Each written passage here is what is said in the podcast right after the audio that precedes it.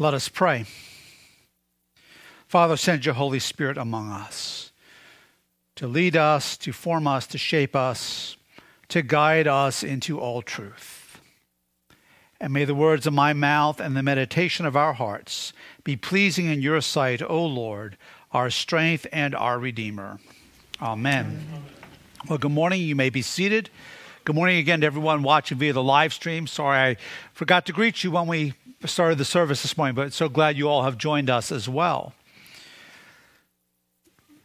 The next two Sundays, next week and the following Sunday, we have a special privilege in that we're going to have missionary speakers. So next Sunday, our own Reverend Jessica Hughes, who's home from Uganda, will be preaching and sharing about her ministry in Uganda. And we are very much looking forward to that.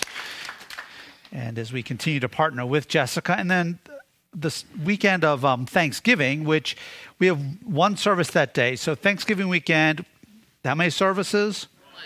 What time? 10 o'clock, yes. Um, we will have the Reverend Dana Kraft with us, who is new to All Saints, but someone who I know, who he and his wife, Damaris, are, he's an Anglican priest, and they have planted a church in Guatemala City, Guatemala, um, in the squatters village that is adjacent to the city landfill, which is a huge landfill, and the people that live there survive by walking behind the trash truck and going through the piles of trash to gather food and to gather things that they can sell. And Dana has planted a church. Um, for those people there in Guatemala City. So he'll be with us for our one service on Thanksgiving weekend as well. So if you're in town, please try to be here for that service as well as next Sunday as we hear from our own Jessica Hughes. So I'm starting into a sermon today that, even though it's part of the Ephesians series, will really be in two parts. And so part two won't be for three Sundays until we finish with our our privilege of having the missionary speaker. So if you forget what I say today, you need to connect it all together before that day. Go back and watch the video on our church website or listen to the recording, okay? Um, really focusing today on Ephesians chapter 4, verse 11, both today and a few weeks from now, on that one verse. And hang with me in this sermon. I don't have a lot of illustrations or stories. It's a little heady, but this is really important stuff. And we need to lay hold of it and lay hold of what God's word says about this text or what we can learn from this text regarding God's word. And I will make some application, but most of the application will come when I wrap this sermon up in a few weeks. So, again, focusing on verse 11 of chapter 4 today, where we read, And he gave the apostles, the prophets, the evangelists, the shepherds, and teachers to equip the saints for the work of the ministry, for the building up of the body of Christ. We'll spend time both today and primarily next time looking at each of the specific gifts mentioned here in some detail. I'll look at apostle today and we'll look at the others our next time together. But before we start diving into the specific list, there are some overarching principles I think that it's important for us to be reminded of and to establish as we look at this verse. First, while we are focusing on a single verse today, it's essential that we understand the context of verse 11 of Ephesians chapter 4. Remember, as we've been going through the book of Ephesians, that one of the overarching themes we've seen in Ephesians is God's grace. In Ephesians, we read of the power of God's grace to set people free and to bring them into a living relationship with Him. We read of the power of God's grace to bring deep, God breathed unity among believers that was impossible and is impossible in the natural. Remember our context Jews and Gentiles, rich, poor, people from all different types of economic backgrounds. And to bring those people together, particularly in the New Testament era, in the natural was an impossibility. But Christ accomplished this through his cross. And then grace also given among the diversity within Christ's body to build up and strengthen the church where each person brings their giftings, each person brings who God has made them to be, and together they make a perfect, unified whole. In everything that we talk about in this verse, we must not lose sight of the fact that this is all by God's grace. The gifts mentioned here in Ephesians 4:11 are among the gifts God has placed in his church. And there are a couple of things we need to consider, and the first thing is this. The question does Ephesians 4:11 name five gifts or four gifts? a superficial reading, you would say, oh, yeah, it's five apostle, prophet, evangelist, pastor, and teacher. However, as we, if we look closely at the grammatical structure of this verse, there seems to be a clear indication grammatically, both in the original languages and the ESV actually does a much better job than some other English translations of, of conveying that it's actually four gifts because pastor and teacher are one unified gift. Now, this view is not unique to me, it's a view held by many, I think probably a majority of, of Bible scholars. And there are a couple of things that we can look at, and I'm actually going to use a laser pointer in my sermon today and not blind myself or anybody else, so that's working. But if you look at the grammatical structure in English, which in the ESV especially reflects the Greek, and he gave the apostles, you've got a definite article there if you go back to high school English, the prophets, the evangelists, the shepherds, and if you notice, there is no definite article in front of teachers, and that is true in the Greek as well. The word kai, which is a definite article. No, not kai, tous. In Greek, the definite article is not there, which indicates the shepherds and teachers is one unit. Also, kai, which is the word for and, is a conjunction. In the Greek, it's he gave the apostles, the prophets, the evangelists, and the kai would be right there, the shepherds and teachers. Again, really indicating that shepherds and teachers are one unit in this context, where St. Paul writes here.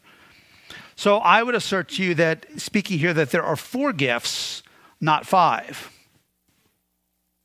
Second, what Paul describes here we need to understand is not a hierarchy or a model for church government. There are some folks that want to take this one verse out of context and create a whole model of church government around it. And we'll talk about this a little more as we get into the gift of apostle.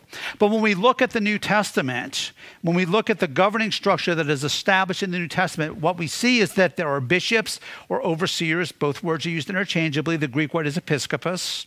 There are presbyters, which are elders or presbyters, pres, presbyteros. So presbyters are elders. We also refer to them in the Anglican world as priests. I am a priest, uh, am ordained to the presbyterate. I am ordained as by the bishop as a presbyter.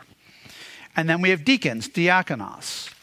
And this is the understanding in Scripture and of the early church. In Acts 14 23, Paul and Barnabas appoint elders or presbyters in each church.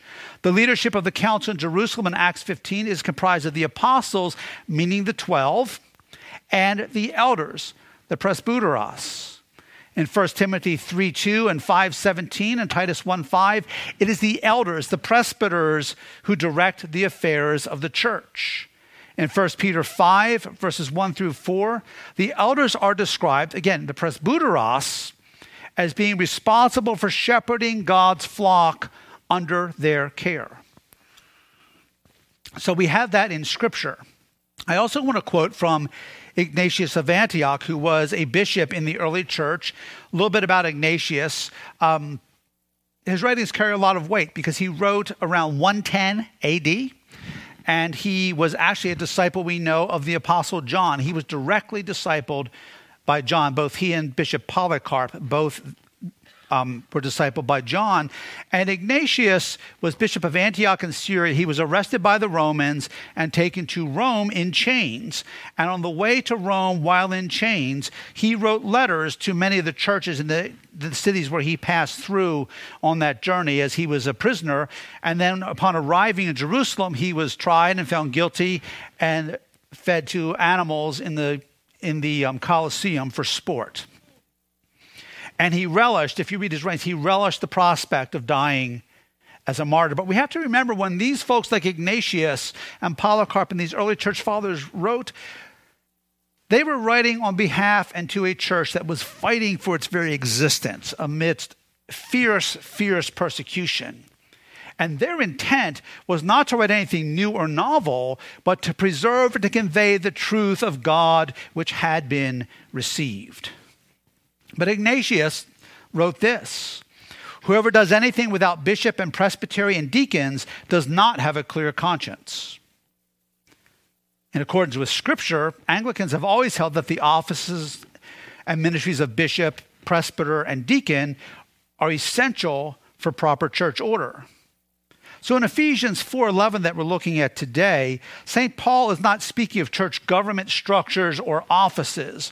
Rather, he is speaking about specific functions. Hear that. Functions within the body. Apostles, prophets, evangelists, and pastors and teachers. Gordon Fee, New Testament scholar who is very elderly at this point and has dementia, um, who is a charismatic, wrote this we note that Paul lists people who function in certain ways, not gifts or ministries per se, especially in light of verse 7 and of the function of ministries in verse 12 to equip the saints. The enumeration almost certainly has to do with function, not with office. So people are recognized in these roles that we read of in Ephesians 4:11 through the ways that they function in the body, not because someone has bestowed a title on them or because somehow they've chosen to bestow a title on themselves. For example, I have a friend who's very gifted in evangelism. And we are all called to be evangelists. We are all called to share the gospel. But there are some people that God uses very specifically and in wonderful ways with that, in the sense that they're very comfortable doing that. They're very gifted at folding the truth of the gospel into their conversations. And because it's the Spirit of God working in them, people respond to the gospel when these folks share it far more than perhaps they do when I share the gospel, but it's because it's a gifting. And that is recognized that this person is an evangelist because we see them functioning in that way. We see them, it's affirmed by the body by what, how we see them functioning. So let's take a little bit of time now to begin looking at these four terms in some detail. And again, we'll finish and make application in a few weeks. But we'll talk about apostle today. In Greek, the word apostles, plural, because that's what's here, literally means ones sent as messengers. Apostolos, ones sent as messengers, ones sent out. And it probably involved this function in the church of being sent out in, in the early church.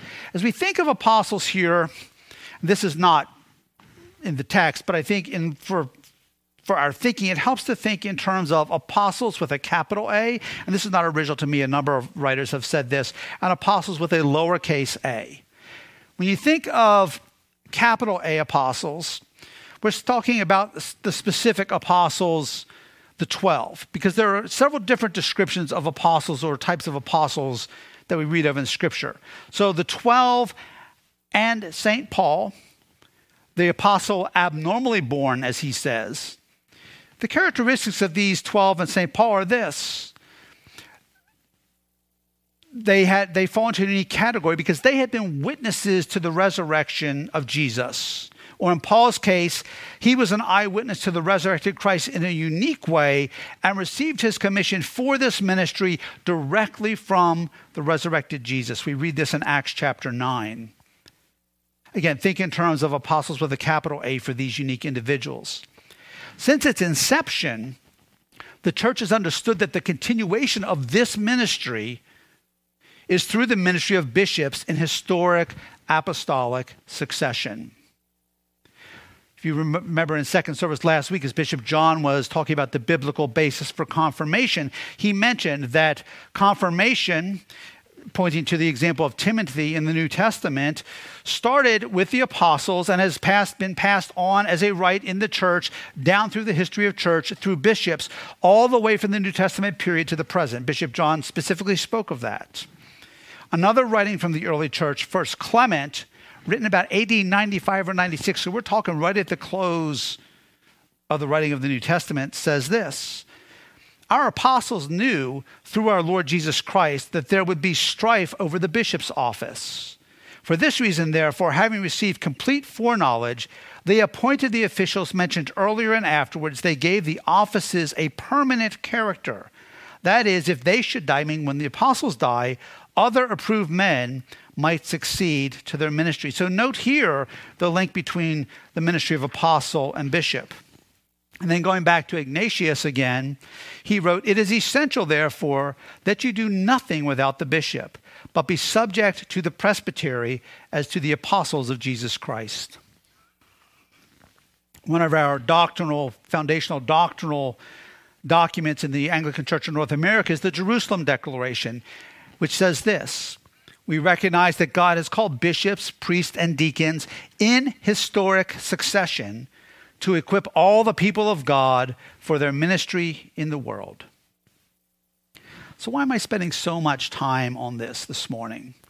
It's critical, brothers and sisters, that we understand biblical church order and governance as it was established in the New Testament and understood by the early church and has continued through the centuries. This ministry of bishops is so significant because bishops serve not only their local diocese, but they are bishops for the whole church. That anytime a bishop is consecrated, for it to be valid, there have to be three bishops acting as consecrators at a minimum. Now, sometimes there are 15 or 20, but there are always three. And that's to emphasize one, that this is a bishop serves as a minister or a bishop to the whole church, not just his diocese.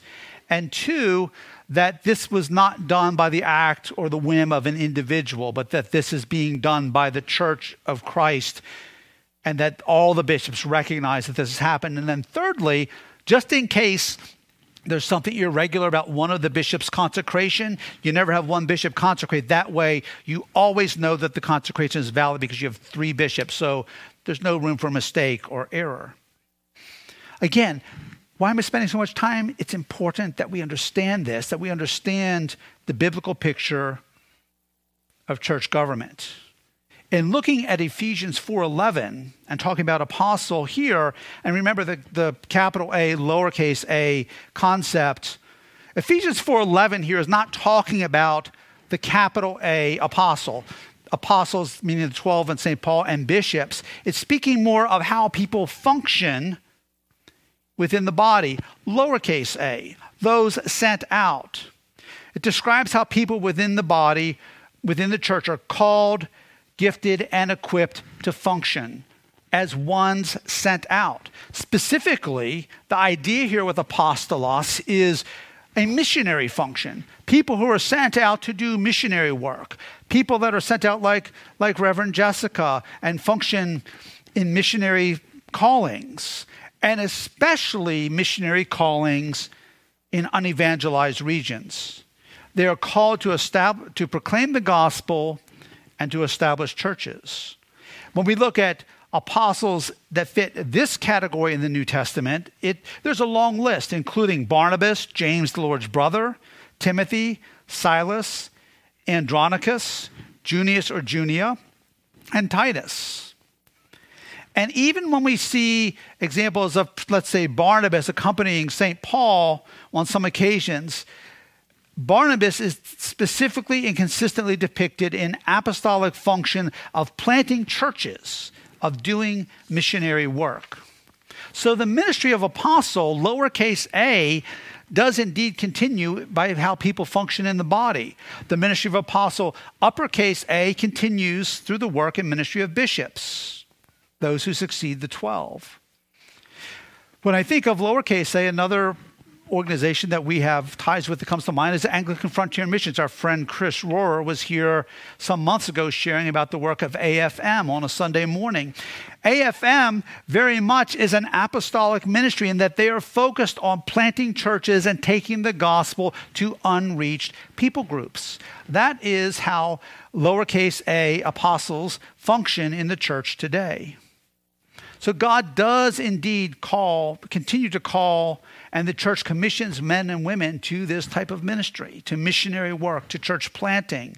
And I pray to God that He will raise up some of the young people in this church for that type of a ministry, that they will be recognized as functioning in this way, that this is the call of God on their lives to plant churches, to take the gospel to foreign lands, even as Jessica has.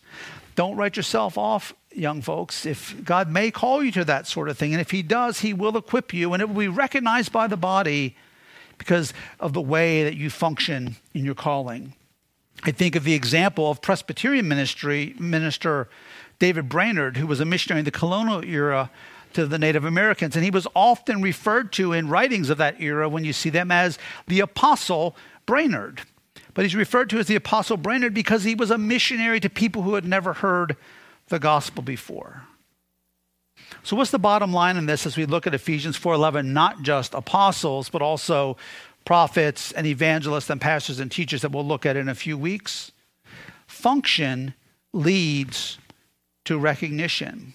It's not because someone bestows a title on someone or someone decides that, again that they have this title for themselves. People are recognized as functioning in these roles and ministries because they're already doing it. And people in the body recognize their gifting and recognize that this is how God uses this particular individual in special ways. And God does indeed continue to use and to raise up people so that we all can be unified, that we all can be strengthened, that we can be about the business of our Lord and his kingdom, both now and in the days to come until Christ returns, even as we read about and heard about in our gospel reading this morning. So that's what I have to share today. Just put everything on hold, and we'll pick up in a couple of weeks and we'll finish this sermon. But let's close with a word of prayer. So, Father, we give you thanks that you give us a clear directive regarding order in your body, in your word. You give us the example of the early church. And Father, we thank you that you do equip and empower people to function in various ministries within the body. So, Lord, stir up your giftings within the body that we would be the people you're calling us to be. Lord, may we be those missionaries, those ones that go forth with the gospel. May we be those who share words from you. May we be faithful shepherds and teachers.